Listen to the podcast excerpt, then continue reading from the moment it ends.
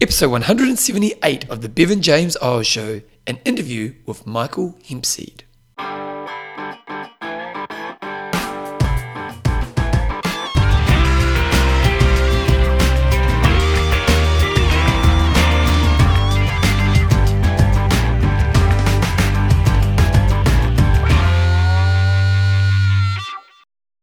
Radio team, welcome along to episode 178.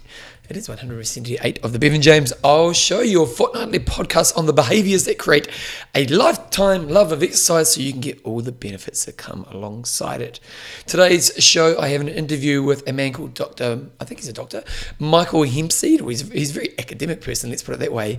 Uh, and I actually had on a show a while ago, and he, and he kind of contacted me and he said, he wants to talk about the effects of trauma on health. And I've already done the interview, and it's a really interesting insight into the effects of trauma on health and uh, maybe some of the things that you can do to, especially if you've experienced trauma in your early years, to kind of overcome this. So we're going to be getting an interview on really soon, and I really enjoyed the interview with Michael. He kind of, you know, when you talk to somebody who just really knows their stuff, uh, and Michael was definitely one of those people. So it was a cool little interview. But before I get into that, I do want to talk quickly about. Um, my last episode. So, the last episode, I did the episode on how I've been practicing discipline. And I had a session with one of my clients the other day. And they told me how they'd listened to the episode and they thought there was lots of good insight in there and they were trying to practice some of those things. But one thing that kind of came through as I was speaking to my client was this idea that they were taking what I did in my last podcast is discipline is all about work, or doing is probably a better way of doing it. Discipline is the point of discipline is to to kind of get more of those things I feel I should do done in my life, and um, and while it's understandable that it came across this way, it's not necessarily how I wanted it to come across. Well, no, no, it's not entirely true. What it's not necessarily the complete message. Because as I was speaking to with my client I was kind of thinking about this and why is discipline important? Well, to me, I think the ultimate outcome we should be all aiming for in self tools in life is our ability to be present in whatever that is we are doing. I'll repeat that again because it's really important. Our ability to be present in whatever we are doing in this moment. And while when we think about discipline, it's that thing of we can often think that discipline means that I'm always doing. Like, there's one person in particular I think about with this. There's a guy called Gary uh, Gary Van, Vaynerchuk, I think his name is Gary V. If anyone in the business world has probably heard of Gary V, he's he's he's a very big personality in the podcasting world uh, on YouTube. And Gary V is someone who promotes a workaholic culture. And even when you read his books, you get the feeling. I've, I've read most of his books. When you get the feeling that he's one of those guys who promotes one side of his life, but you kind of wonder if other parts of his life may be crumbling because this guy works like a beast and he's unashamed about it and he's been very successful because he brings a passion and work ethic to the things he does like not many people bring. And when i look at gary vee um, i kind of admire the aspect of him but i also kind of wonder if there's a cost to his life that he doesn't really promote so much. And actually, it's a really good example of that. I was up in um, doing some work a few weekends ago up in Auckland, and I got to speak to a group of us got to speak to a CEO of a big firm, and I love asking leaders hard questions. And I just asked this lead uh, question was, what's the one thing you need to work on personally as being in this business? And it was really interesting because his answer was, I the other areas of my life have a massive cost because of me being a CEO. And it's in my nature to chase this high level CEO. Like when we think about CEOs, the expectation on them are absolutely huge. And he, and, he, and I loved how honest he was because he basically said, I kind of think that my my family suffer because of my my role in this life. Now, this person came across as a very high level person, and I imagine this person is massively disciplined. But to me, I don't think that's the benefit of discipline. To me, and this is what I talk about with my client, is that what we are aiming for is to have a life that fulfills you in more than one area, but we can be present in those areas at the time. So, for example, sure, that CEO can work like a beast when he's at work, but if he was really great at discipline, then when he got home, he could be present with his wife and his kids. And that's what I think about when I think about discipline. Sure, discipline does give me the ability to, to act upon the actions I want to act on more often in my day, but I'm not doing that just so I can work more. I'm not doing it just so I can tick the box of uh, you know achieving more. I'm doing it so that when I get home at night and I've got a couple hours to spend with Joe, I can be present with Joe. I do it so that when I sit on my piano, I can be creative. And so while discipline is a great trait to have, you want to think of the context you need it for in your life. I look at discipline as a tool that gives me the ability to be more present, be more present in the different areas of my life that are important to me. I don't look at it as an opportunity just to work more or just to do more. And sure, there's a level of people who need to bring their scale up, but I just I just wanted to kind of talk about this because I think it's a really important message that always doing isn't a great life. Like interestingly, yesterday I watched a Fury versus Wilder fight. Um, I, I, I really love heavyweight boxing, so it was a really fascinating fight. It was a great fight, um, great stories behind it. Kind of all involved, and uh, I'd had a I had a pretty doing day. So I woke up in the morning, I had a bit of sleep, and I read my book, and I did went for a run with Joe. Then I did some stuff around the house that needed to be done, and then I spent two hours writing my book, and I had a real doing day. And then, you know, if we're thinking about kind of things that you can tick off as achievement, but then my mate Mark and I had planned to kind of watch the fight together, and he he rang me and said, "Are you going to come over?" And in that moment, I was like, "Yeah, I am." And I wanted to go around and spend a couple hours with my mate watching the fight, something I really enjoy, and just being present in that. And when I went around to his house, we actually went down to the local pub, big group of people there, really fun atmosphere. But I was able to connect with my mate. I was able to watch at a sporting event that I was really excited about, and I was able to just to be present in that experience. If the point of discipline was that I should have worked more in that afternoon and missed out on that boxing experience, I don't know if being that disciplined is worth it. Like to me to live a rich experience life those moments are just as much as a part of it as the two hours i spent writing my book which was a real disciplined moment in my day.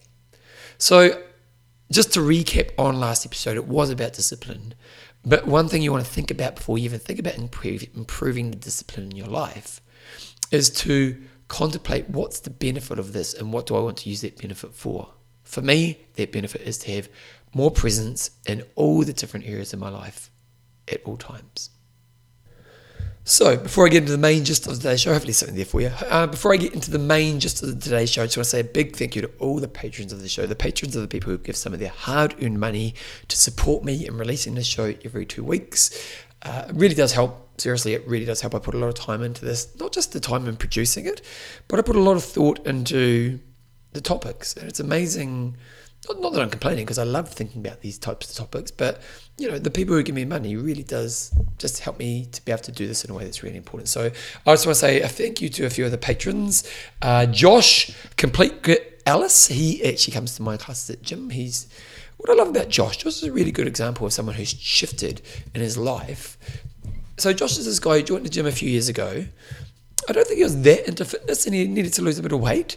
Came to the gym, got into the habit, lost weight, and found the exciting habit. But the thing I love about Josh's story is this is probably two or three years ago now, maybe even longer, that he joined the gym. And now he's an exerciser for life. He's got the habit of exercise in place. And what's also really cool about Josh, because I know I don't know a huge amount about Josh. I've talked to him a few times over the years, um, but I know he's bought a house, so he's kind of done some life stuff along the way, and he hasn't lost the habit. And that's a really great thing because a lot of people have these moments of exercise. You may be one of them. You have this moment where you get into exercise, you achieve some goals, and then you pull away. But Josh is just a really great example of somebody who has brought exercise into their life, achieved results, and then learned how to be consistent with it. So it's just really good with Josh. Uh, we've got Sabrina Prick, she's the number one. We've got Ruth On Fire Newstub. We've got George Monopoly Man Street. And we've got Dean the Cool Cube Cubie. These are patrons of the show and they absolutely rock. So if you want to be a patron of the show, go to bevanjameseyles.com. You'll see on my main page there. uh, support me or go to the podcast section and go support the show. And it really just helps me do what I'm doing. Anyway, I'm going to put the interview up. Here is Michael Hempseed right now.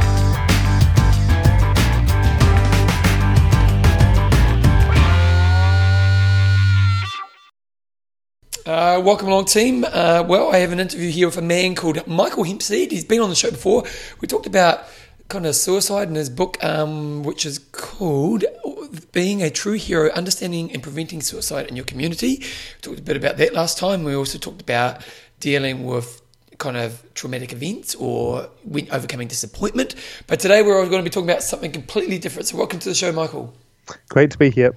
So um, you actually contacted me and you said you wanted to have a talk about this big study that's been released, and um, I don't know a huge amount about this, but I thought it sounds pretty interesting, so let's get you on the show. So maybe talk to me a little bit about the study. Yeah. So um, just to start off with, um, one of the things many people know is that um, they eat really well, um, they exercise, and they don't lose weight. Mm. It's incredibly frustrating. People spend a huge amount of time on this, and um, they don't get the results they want. So, um, this study that I want to talk about is something called the ACE study, the Adverse Childhood Experiences Study. Um, going uh, back to 1996, um, there was a centre in San Diego called the Kaiser Permanente Centre for Obesity, yeah. and they're working with lots. Yeah, it's a very very famous centre. Yeah, yeah and uh, they were working with lots of people there that um, had um, obviously problems with obesity. And uh, they went through several programs teaching them how to eat well, exercise, and all these sorts of things. And they did a follow up study and they found the results were disastrous. Really? So, um, so they kind of treated it with the typical behavior management you'd go with weight loss? Yeah, absolutely. And they found uh, most of these people didn't lose weight, or when they did lose weight, they put it on very, very quickly. And so the doctors there thought, well, there must be something we're missing here, um, because the standard logic says eat well and exercise and you lose weight. Yeah. And we've had huge numbers of people come through here, and that hasn't worked.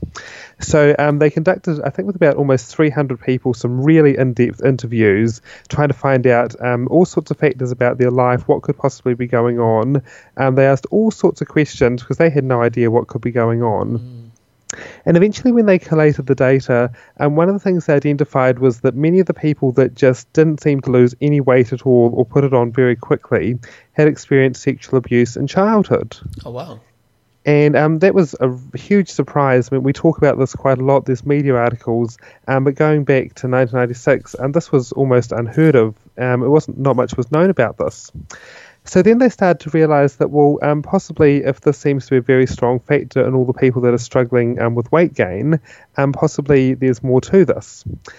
So uh, they presented this to a group of um, doctors, and the response they got was um, not very good at all. Um, the doctors didn't seem to take any interest in this, and they thought that, you know, this was just an excuse basically for what was going on.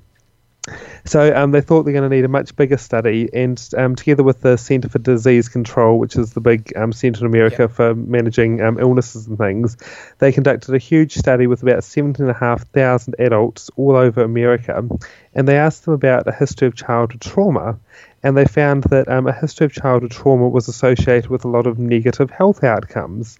Um, obviously, we could imagine something like that would cause mental health problems such as depression and PTSD. But the surprise finding was that um, not only does this impact um, your emotional well being, but it also increased um, people's likelihood of things like excessive weight gain, but then also really serious conditions like cancer and heart attacks. And um, this was a huge surprise at the time, but it got them thinking that actually maybe there's a bit more to this than just the surface things. So, so the question I have is let's go right back to the start because, you know, like you can't make the assumption everybody who's overweight has been sexually abused. So when we absolutely not. Yeah, yeah, no, and it'd be, it'd be a poor assumption to make. But so I suppose the first question just to lead with is how do we define childhood childhood trauma? Yeah, um, and then they originally asked 10 questions. They asked things like um, sexual abuse, physical abuse, emotional abuse. And um, then they also asked things like uh, Has there been a parent that's died? Um, it's okay. normal for, say, um, you know, grandparents to die, but um, they found that the death of a parent, particularly in early life, um, was a risk factor. And they looked at things like incarceration um, of a parent. So things that had a significant negative impact on children. Now, as you pointed out, we do have to be very clear. Um, there are some people that have had no trauma and they still struggle with weight, and that could be genetics or something like that. Um, or poor behaviour. Yep. Oh, absolutely. Yeah, yeah. Um, and there certainly was a, tr- but there certainly was a trend that childhood trauma did increase the likelihood of some of these things. Now, is it is it childhood trauma then that they haven't learned to be able to manage? You know, like you know, because I imagine there are some children who have terrible childhood trauma, but then they've got great parents around them or great adults around them who teach them how to manage that in a healthy way. Um, you know, I'm not, I'm not sure if this study gave you insight into that, but was that the case?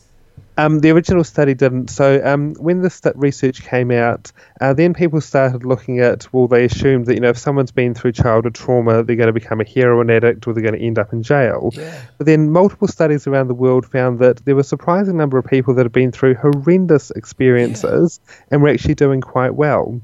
And basically, researchers came up with this idea of what we call protective factors. So, even if something bad does happen to you, um, things like, for example, having a strong positive relationship with an adult um, dramatically reduces the chances. And if we think about the city of Christchurch, we had a series of major earthquakes nine years ago, but we don't have 350,000 heroin addicts. So, actually, a lot of people have coped really well with trauma. Now, I do have to be clear that um, these are all statistics. Um, there are some people that, even if they do have protective factors, um, things still go wrong. So, all this is based on probability, but it's not a guarantee. So, so one of the questions you, I got, I got Michael because I said to him, send me through some questions because, to be honest, I don't know much about this, and he did the homework for me, which is really good. But one of the questions you've got here is, how do we uh, know what processes causes this in the body? Yes, that was one of the big mysteries when this ACE study first came out. Um, researchers thought, well, how on earth did something that happened in childhood have such serious consequences later in life? Um, and it took best part of 15 years to figure this out. Um, but one of the things we've learned is that um, traumatic experiences are processed in the mind not just when they happen, but people relive them. This is how people develop PTSD. And when you develop PTSD, your body activates what's called the fight, flight, faint, or freeze mechanism. And your body gets pumped full of adrenaline, noradrenaline, and cortisol. Now, the chemical that's most of interest there is cortisol. Um, so, this is a great reaction. So, if you're in a jungle and a tiger jumps out at you, you want your body to be flooded with this chemical so you can either run away or fight the thing off or do something to stay alive. So, ideally, this should be in your system for maybe 10 to 15 minutes. But what they found was that people that had experienced childhood trauma, they often have this in their system for months or even years. Wow. And one of the big problems we've learned is that cortisol suppresses the immune system. Uh. Yeah, and that's the big um, insight. So, for example, if you're being chased by a tiger, your body says, I want to devote everything that I have to staying alive in this moment. And your immune system isn't actually that useful. If it's got the choice of a tiger versus, um, you know, fighting off cancer or heart attacks in 20 or 30 years, um, your body says, well, staying alive in the moment is most important. So um, cortisol diverts energy and um, resources away from your immune system. Which Now, basically you- lets down the guard of the immune system at the same time. Yeah, and this is where all these um, health problems come in later in life. So um, we've started to realise that um, childhood trauma can have very serious consequences for people. Now, the good news with all this is that if people get treatment for it, these negative health consequences go away. So it's not inevitable. Well, before we go deeper into that, so a, a, a child has a traumatic event from anything from a loss of a loved one, uh, violence, sexual abuse, or something along those lines. Yeah. Uh, so you're then saying that then it triggers the response of the fight, flight, kind of that flow on stuff, and then they basically live in a heightened state with more cortisone in their system, which Yes. means immune system wise, their bodies beca- they're just basically creating a, a weaker body to, as they live their day to day life. Basically, yep. Wow, that's pretty powerful, isn't it? Yeah, so this was a revelation when this came out. I mean, in the past, we thought, well, if something happens to someone in childhood, surely children are going to forget about this. It's not going to matter. Um, and it took the world quite a long time to realize how important this study was. Yeah, well, it was interesting actually. I, I had a session with a client the other day, and he, he was telling me he was brought up in a very violent um, environment. His father was very violent towards him, um, and but his father had also been beaten up quite severely by his father. And Yeah. at one point in his childhood, his father realized what he was doing and he stopped. So I think, it, I can't remember the exact age, but let's just say he was like seven at the time. Um, and his father stopped. And so he, his father changed his pathway. Uh, and this person has kids now and he doesn't do any of that himself. But he definitely said that um, it affected him really poorly, and it's something he's always had to work through. And there's some damaging behaviours that come alongside that. But also, he also forgave his father because it was this kind of inter, uh, it was kind of intergenerational. So, is this something that we find that people who have been brought up with these traumatic events, who then have the negative effects of it and are living in this heightened state, which is ultimately damaging for their body, does that flow onto the people that they influence in their lives? Yeah, so this is um, one of the other big findings that we found. The technical name for this is epigenetics. And basically, we found that actually your genes can change with certain experiences. So, certain um, experiences turn on certain genes, and ter- certain experiences turn off certain genes. Now, our bodies are hardwired survival. We've got to remember that um, the modern world we're living in is not particularly what our bodies are designed for. We are hardwired for survival. And if something endangered or killed your ancestors, it actually makes sense that that should be encoded in your genes. So there's been some really interesting studies done with rats that um, if you put a rat through a traumatic experience and follow that rat for three generations, we've found the genes that are associated with um, PTSD can be turned on in that third generation, even if that third generation hasn't experienced a, trauma- a traumatic event. Really? Wow. Yeah. Wow. So, so, so some people almost are born without a chance. Well, not without a chance, but definitely on the back foot.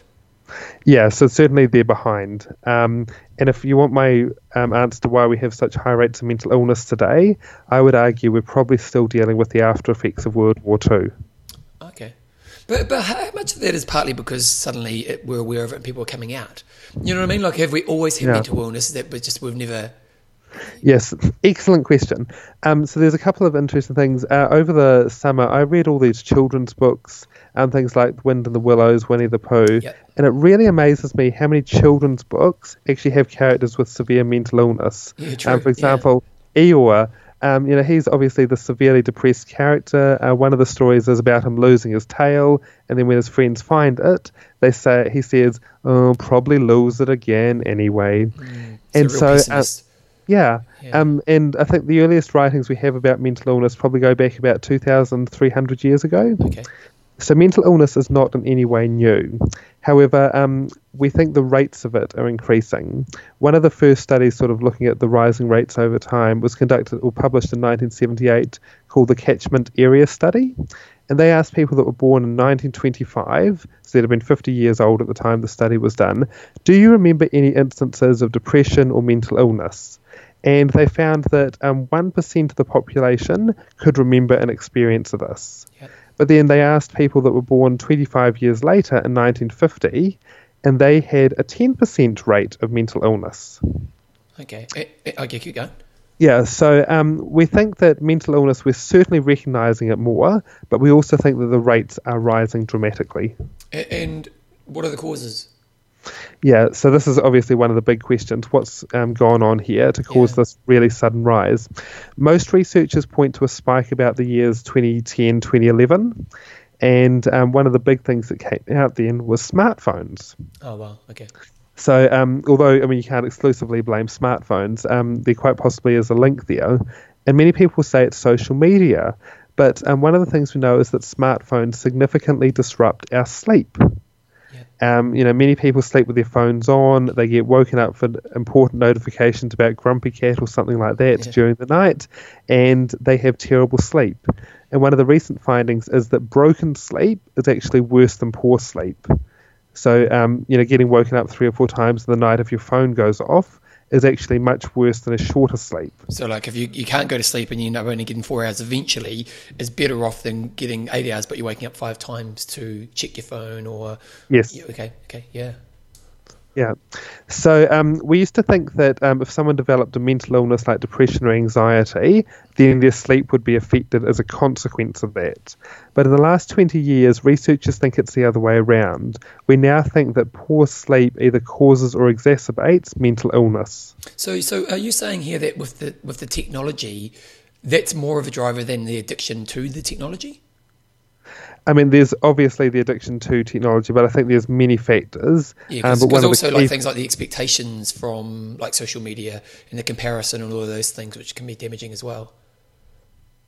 Oh, hugely. Yeah. Um, I was just talking to a um, a couple that have got a newly born baby, and um, one of the things we talked about was um, many of these um, many people on social media say, "Oh, my child sleeps perfectly through the night. They never cry, and they're always yeah. well behaved."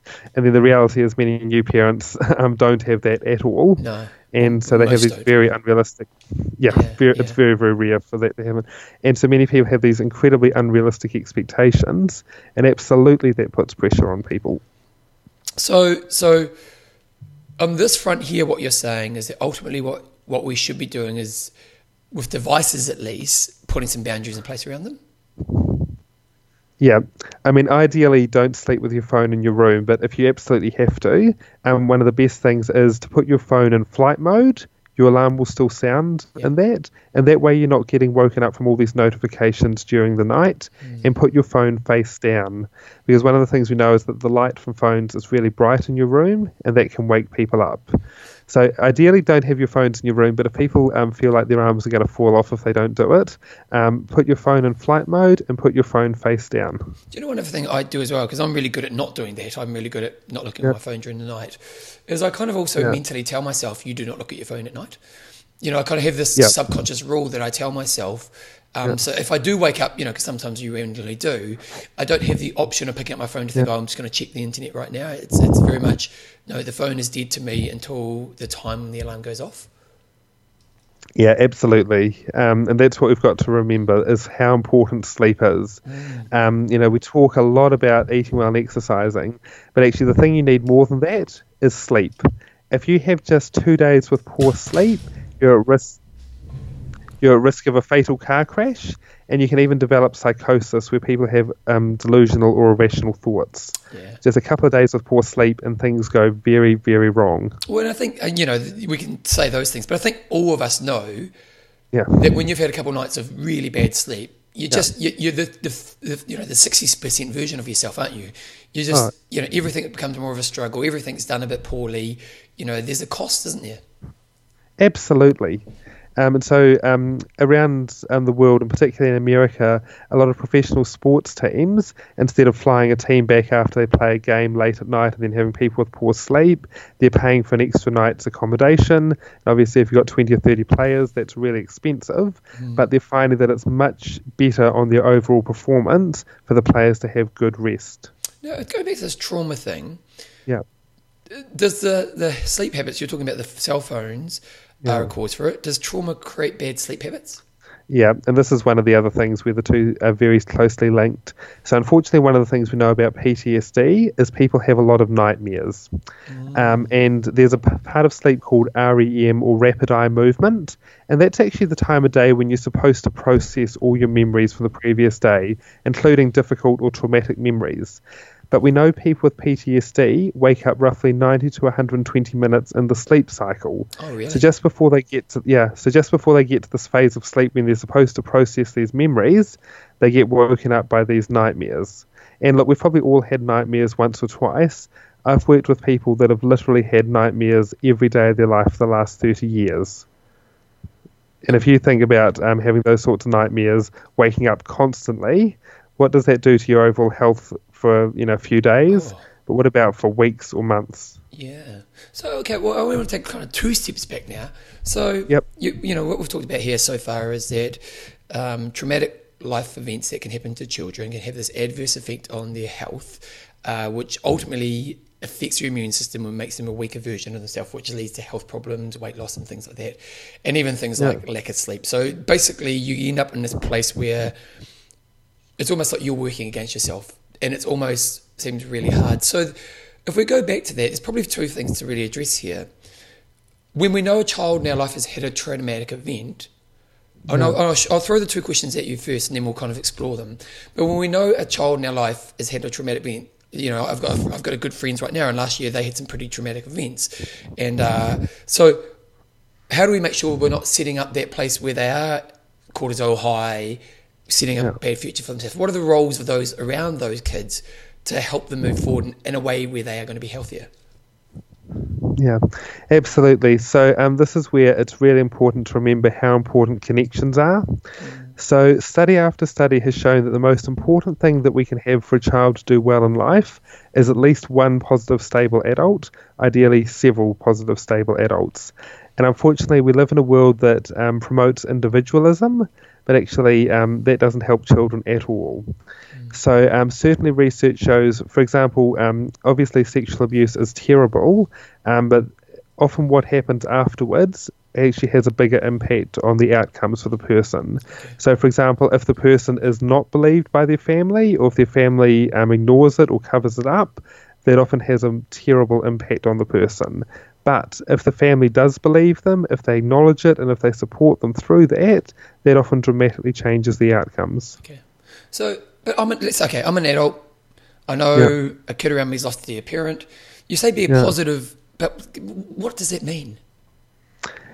I think just being there, you know, um, if there's a child, you know, maybe taking them out for a walk or to play sport or, um, you know, do something with them. Okay. Um, it's these positive um, human connections that make a huge, huge difference. So it could, it could be as simple as being um, being a, a, a consistent presence Yeah. that um, comes with caring and love and understanding Yeah. and, and kind of trying to boost that, that kid's kind of place in their own life. So Absolutely. your, your communication will be about supportive, about pointing out the good things about them, but also be able to listen and be able to open them up to their emotional side so they can feel free to express to you. Yeah, absolutely. I think sometimes adults feel like they've got to say the right things, you know, they've got to make it all better. And yet, when I've talked to many people that have been through difficult experiences, they often say the things that really mattered to them was having a friend sit with them and have a cup of tea. Even if they didn't say anything, there was something really powerful about just being there with the person. Yeah. Well, I think also the one thing that's really important to acknowledge at this moment is that support isn't always problem solving. And I think for a Yes. lot of people, when, especially as adults, because adults see ourselves as having more life experience, kind of knowing a bit more, we, we've been where you've Yeah. been, kind of thing, Yeah. um, that when we think about supporting kids, we almost want to problem solve for them. And sometimes our role is actually, like I just think of um, the child in my life who I've kind of supported in the last period of time. I just knew my job was just to listen to them Yeah. you know, and, and, just do reflective listening. Maybe ask some questions to help guide them, but I, I knew it wasn't my job to tell them what to do. Um, and I just think sometimes as an adult, we do know more about life than the kids, but Yeah. we can just get to that kind of tell them how to deal with stuff. And just that perspective, and know my job right now is just to be a good reflective person for that life, so that, that kid, so they can open up and express their emotions. Yeah. Um, one example I'd use with adults is um, say if you're at work and you jam the photocopier and you tell someone about it, if they say, Have you read the instruction manual? you don't often feel like taking out the instruction manual. You often feel like punching the person Yeah, yeah. because you actually just want someone to listen. You just want to vent your frustration, don't you? Yeah. Yeah.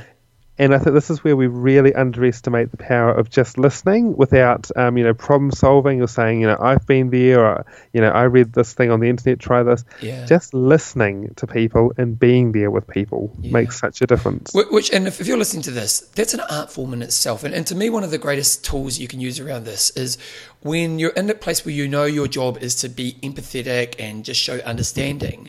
A, a question I always just put in my head is, what's it like to be that person right now? Yeah. So, so I'm not doing, I'm not going, um, what's the problem? How do I solve it? And, and I definitely do that in other times in my life. But if you can catch that moment where your role is to show understanding, just literally just say to yourself, what's it like to be that person right now? And as they're talking to you, just kind of see what it feels like, you know, and then maybe you can communicate that back to them. Yeah. There was a really interesting study done about 20 years ago where um, a group of researchers looked at the way that parents and teenagers communicate. Okay. And often they found that, well, parents felt that when they asked their teenagers, how's it going? What's going on for you? The teenager would say, I don't know. But they found there were some parents that did actually um, were able to strike up a conversation, and they looked at well, what was the difference between the way that um, some parents communicate and the ways that others do, and what they found was that the parents that were able to express empathy. Um, so, for example, if a teenager said, "I've had a really tough day at school," if they said something like, "That's just awful," sounds like you've had a really tough day, that must be very frustrating. Um, if you express empathy, um, rather than just saying, well, did you talk to the teacher or did you try and ignore it? If you express empathy first, um, they were the parents that actually were able to strike up a conversation with their young people. Mm-hmm. And so I think um, we often forget the importance of empathy. We often want to rush in and just solve the problem yeah. when actually what people want us to do is listen. Yeah, there's a great. I'm sure you've heard of John Gottman. Um, yeah, he, has got a great book called uh, "Raising an Emotionally Intelligent Child," which um, I'll put a link to this in the show note, which is really good for for um, parents to read because it just gives you a good framework to practice around this stuff. And it's all the stuff yeah. that Michael's talking about here. It's, it's showing them the understanding, communicating it back to them. It just allows your kid to kind of deal with emotions in a much healthier way. Yeah. yeah. Um, John Gottman's probably one of the most famous um, relationship yeah. experts in the world. So he's brilliant work. Yeah. yeah, he's a legend. So okay, so so that's our role when we know there's a kid in our life who's going through a traumatic event or been through a traumatic event to kind of be the adult who stands beside them, supports them, guides them, um, and and kind of positively be a part of their life. So, but what about the person who's listening to this right now, who's an adult, is overweight, and they know they've had that traumatic event, and they're listening to this are they screwed? Not at all. Okay. This is the amazing thing um, about the research. It shows that you know even if really bad things have happened to you, it doesn't mean that negative outcomes um, are inevitable. Yeah. Okay. So um, you know, I've worked with many people that have experienced um, terrible, terrible trauma in their life, um, people that have been suicidal. And often when people ask me, you know, what's my life like, they think I must be the sad, depressed person. Mm actually, it's the most amazingly joyful job I've ever had. Because, yes, I've seen people in terrible states of distress, sometimes what might be the worst day of their lives when everything has gone wrong. But the good news is, with the right help and support, the majority of people can at least get better, um, if not improve the situation dramatically. So, how do we go about doing that? Because let's say, let's say it is that weight loss person, so the person is overweight, yeah. but if they reflect upon their childhood, there was a traumatic event, and they're listening to this right now, and they know they didn't really get dealt with well, and they can understand that. Now they've often, often probably looked at a weight loss problem as an, as you said, a nutrition slash exercise problem. Yeah. Um, you're obviously what you're saying is not that you need to neglect those, but that there needs to be another aspect to this, which is the emotional repairing of yourself. Yeah, absolutely. Okay. And how would you go about doing that? Yeah. So um, the bad news is there isn't sort of one size fits all. You know, there's not this ten week program. Uh, but what we have found is there's many different ways to heal from this. So, um, for example, some people um, do need medication. You know, for some people with all that cortisol in their systems, they have a really high heart rate, yeah. and actually sometimes medication is needed to bring that down before you can start to work on some of these other things. Yeah. Um, for some people, counselling can be really helpful. You know, talking through what happened. Um, and one of the tragic things about trauma often is, particularly if it happens to young children, they blame themselves. Yeah. They have this tremendous sense of guilt that it was their fault. And of course, we know that young children, there is no possible way they could bring this on themselves. Um, but we find that people 30, 40 years later, you know, if something goes wrong in the workplace, even if it was nothing um, that they could have controlled in any way, mm. people still blame themselves. Okay. So um, this is not something that you can fix sort of in five minutes, but um, a good counsellor with this could possibly help you work through some of the self-blame, sometimes self-hatred. Mm. Um, so that certainly can help. However, in recent years, we've found that um, one of the ways that trauma affects a lot of people is there's a part of the brain called Broca's area. That's the speech and language part of the brain. And we've done brain scans on people with this uh, that have experienced trauma, and we've found the speech and language part of the brain doesn't work so well. So counselling can be good for some people, but there's other people that can't just talk about it. And um, if you listen carefully to many people that have been through bad experiences and you ask them what happened, they often say, I don't know. And they're not being difficult or defiant. They actually can't find the words to express this. So, so internally they may know the experience, but they just don't have the ability to communicate that to the world. Yeah. And so um, the last 10, 15 years, there's been a huge emphasis on um, other forms of treatment that don't just involve talking. So, for example, there's things like art or drama therapy. Uh, there's been some really interesting work done in New York with um, male survivors of sexual abuse um, that use Shakespeare to sort of act out as another person, um, not obviously acting out the trauma, but. Mm um, to sometimes act out the emotions associated with that. Yeah. And um, you think, oh, Shakespeare, how on earth would that cure this? Um, it doesn't work for everyone, but for some people, they found that being able to act out their emotions in a safe environment and for finally being able to express what has happened to them in a safe way um, without being able to talk about it can be really helpful.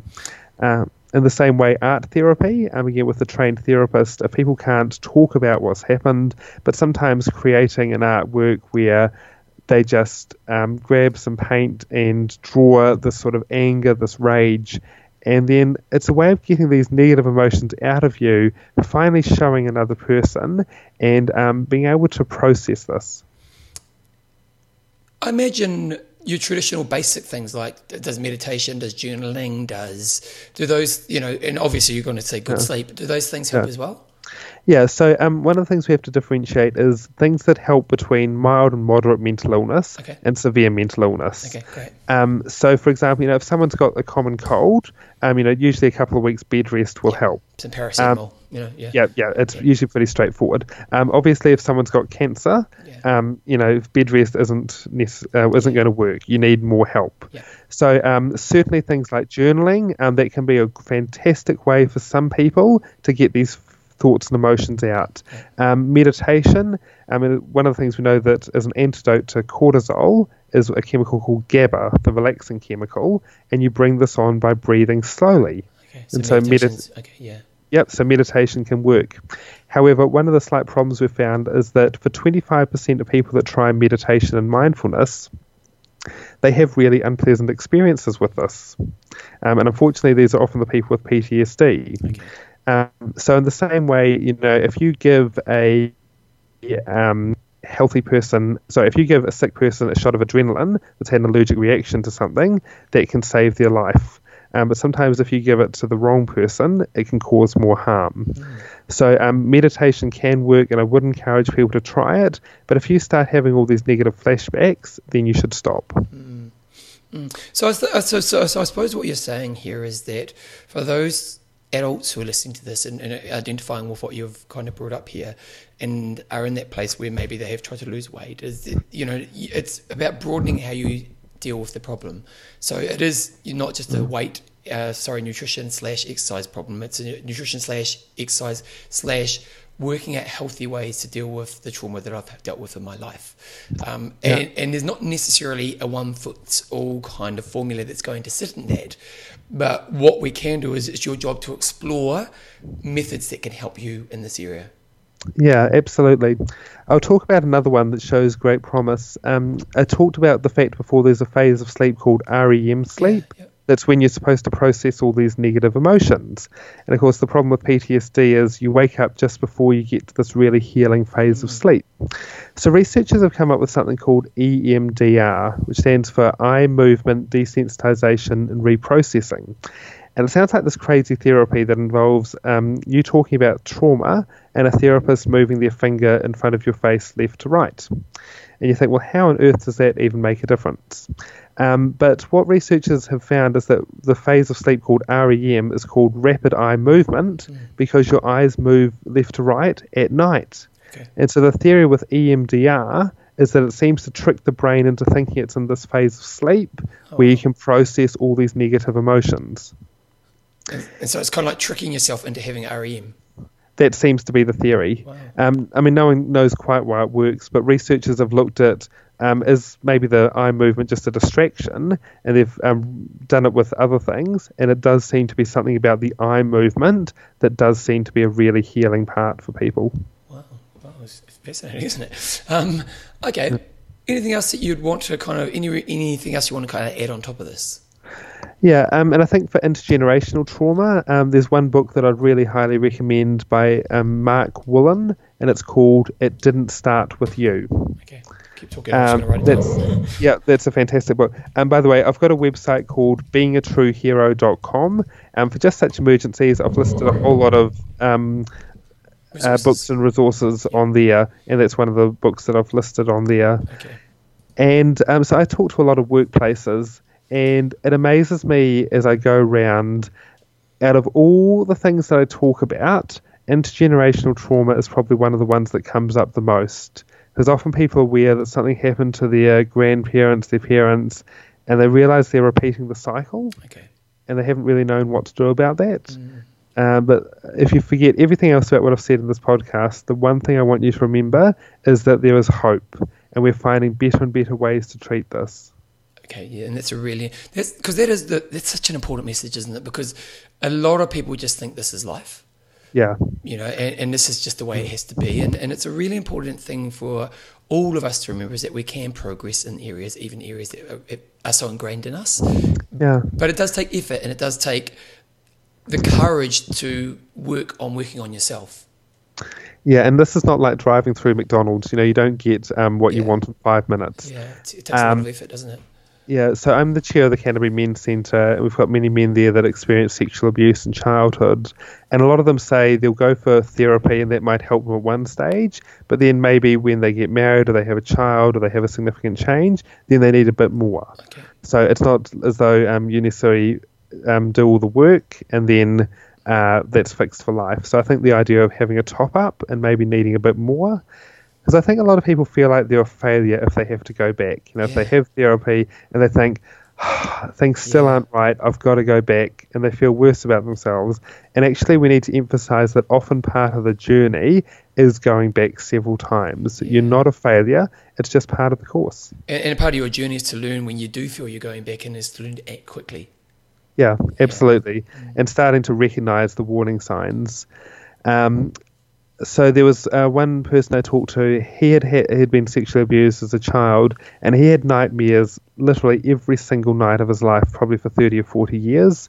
Um, yet he tried EMDR, and it was difficult. You know, it wasn't an easy process, and it did take a bit of time. But he says now, for the first time ever, I can actually get a good night's sleep. Wow. And, and think about the flow and effect of that based on what we've talked about today. Yeah. Yeah. Um, now that doesn't mean his life is perfect. He never thinks about what happened. There are still challenges, but to go from you know having horrendous sleep, and we know there's a lot of um, health problems associated with poor sleep, to suddenly be able to um, get a few good nights sleep and not have these incredibly attacking, invasive memories is huge. And and probably just lastly, on top of all of this, is that for those of you who are listening to this today and, and we are speaking to you um, and you haven't confronted it, you know, it does take a lot of courage, but if you get the right people around you and you can create a safe place for you to do this, there is a way through. Yeah. One of the really sad findings is that um, for people that do disclose a significant negative event in their lives, if the first reaction they get is not a positive Yeah, one, it pushes them away. it, yeah, it often takes 20 or 30 years before they tell another person. wow. So, to the people listening to this, that if you did try and tell someone and they didn't understand, don't give up. There will be people that will understand, there will be people that will listen. So, if things haven't gone well in the past, and if you have tried to maybe tell a counsellor and they didn't understand, don't stop there. Yeah. Um, I also host a radio show in Christchurch, and I've asked person after person with personal experience of mental illness if you had one bit of advice for someone going through this, what would it be? And person after person has said, I wished I knew I could change counsellors or doctors. Ah, okay. So, in other words, if the help you're getting is not helping, don't just assume, well, all doctors or all counsellors are like this. There is a huge difference. Yeah. So, so don't be afraid to try elsewhere. Yeah. Yeah. So if it's not working out.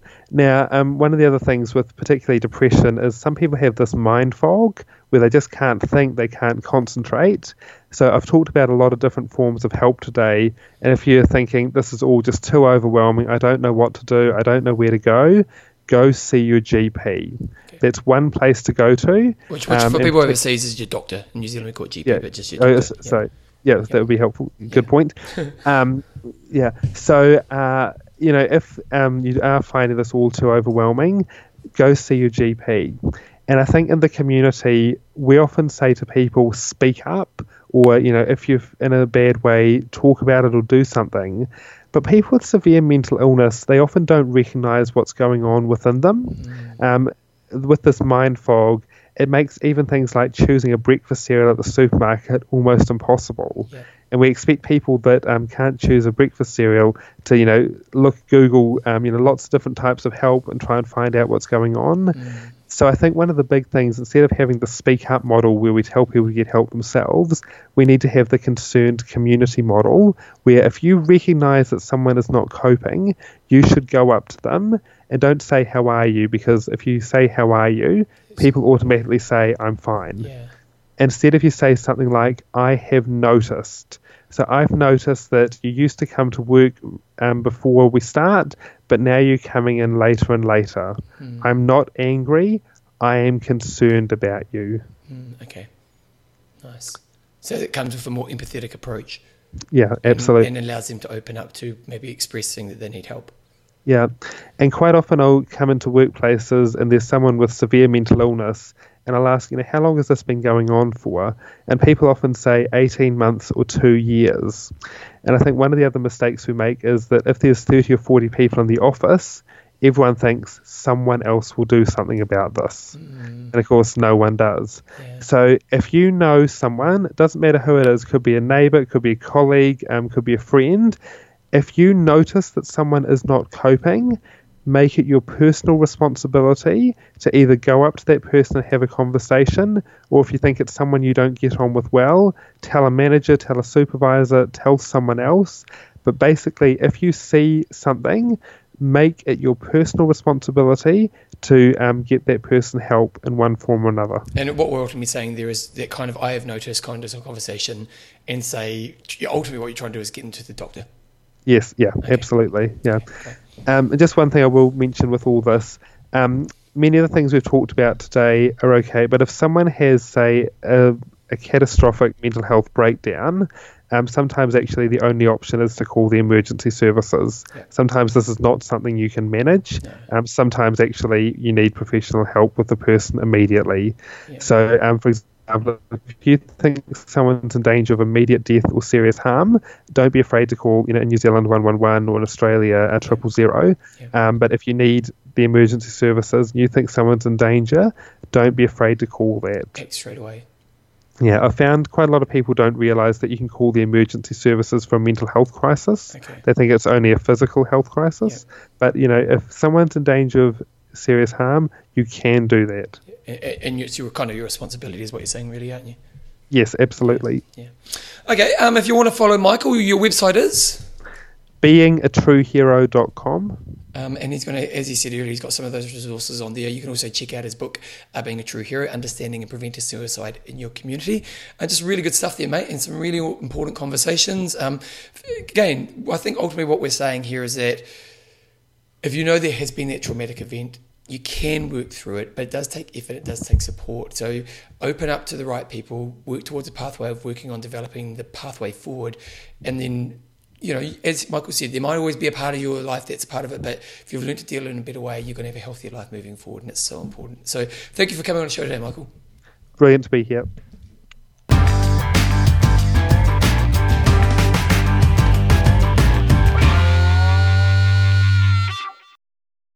Yeah, that's a pretty interesting, some interesting stuff in there, isn't there? Pretty fascinating stuff. Now, if you want to check out Michael Webb's website, I'll put it to a link to it on my website with the show notes for this episode. Go to bevanjameseyles.com. Uh, he's got a book you can check out, but he also sent me through a link to all the resources, so I'll put a link to that in the show notes for this episode. So thank you, Michael, for coming on. Uh, just some really good insight in there. And again, just to recap, I know I did kind of a recap at the end, but remember what you're looking to do is not just look, particularly as you're trying to lose weight, but just anyone who knows you've had a traumatic child event that you haven't dealt with, aim to kind of add that component of dealing with it and working through it with the right people in the right way moving forward because um, obviously the health benefit is huge, but if you've sat in this for a long time, man, it's a burden on your life. And if you can learn to let that go, or at least work through it and find a better way to manage it within yourself, there's some pretty there's some pretty powerful things that happen in your life. Team, if you want to support the show, go to bevanjameseyles.com. It's a way that you can support me in what I do, become a patron of the show. And what happens basically is each time I release an episode, you just give me a little bit of your hard earned money. It's as simple as that. Uh, when you do it, you get a cool Bevan James Eyles nickname, which is kind of cool as well. Uh, and that's pretty much all on that front. Another way you can support the show is going on your podcatch and writing a review about the show, which is kind of cool. Um, I'm not sure if I've read this one out before, but it's it's it's pretty awesome. It's pretty big. Uh, this is from someone's called Secondhand Princess. Now I'm not sure how that works, but after uh, having a yo-yo with my weighted for a life. Oh, this is such a good email. I'm gonna, I'm gonna so here's here's a here's a a review that somebody put on, I think it's Apple Podcasts, and it's got here after having a yo yoed with my weight, this is the last time I'll be leaning down and peeling it off. I'm putting uh, all stops here, and that's how I came across Bevan's podcast. Three times I've lost and gained weight of around 15 kg each time, and it's dawned on me that I'd never been successful. I'd never changed my attitude or relationship to food and exercise. The weight loss was merely a process, and I didn't acknowledge the achievement and get to the maintenance phase. It's really made me examine my self talk, environment, patterns, behavior, and triggers. A whole lot more than just eating clean and exercising. In my opinion, the missing ingredient. I like Bevan's frank perspective with interesting topics and discussions that leave me really analysing the podcast topic it's a, and its applicability application to me. Overachiever, worked myself and burnt out, ate to console myself, 37 year old, off to uni next year for a totally new, different direction in life. My pre uni course didn't achieve, uh, I achieved an A minus plus. Last week I returned to my beloved badminton, used to play for, when, for representatives when I was younger, and transfixed to moving my life in a new direction, possibly full of positivity, hard work, and attainment. One area I need the most help in is self talk and a desire to change my perspective towards situations I'm confronted with. Very late to the show. I'm listening from episode one up to now. Just downloaded the PDF. So this person's getting right into it. Bevan, I know that you're an amazing athlete, but I want you to know that you reach even little people like me who are trying to build new ways of thinking but have no experience or, or wishes to draw upon. Keep it up, bro. Love your Kiwisms at the end of your podcast. Oh no. Yeah, it's just gone to sit there as well, so something else as well. But just obviously something about this podcast has made this person get inspired. So uh, if you want to write a review about this podcast, please, it just helps spread the word about podcasts. You know, a lot of podcasts out there nowadays. So just, you know, do your love and put your review on your local podcatcher. Other than that, that's pretty much the show done and dusted. I always finish off say, keep being yourself. So keep doing that and I'll see you in a couple of weeks' time.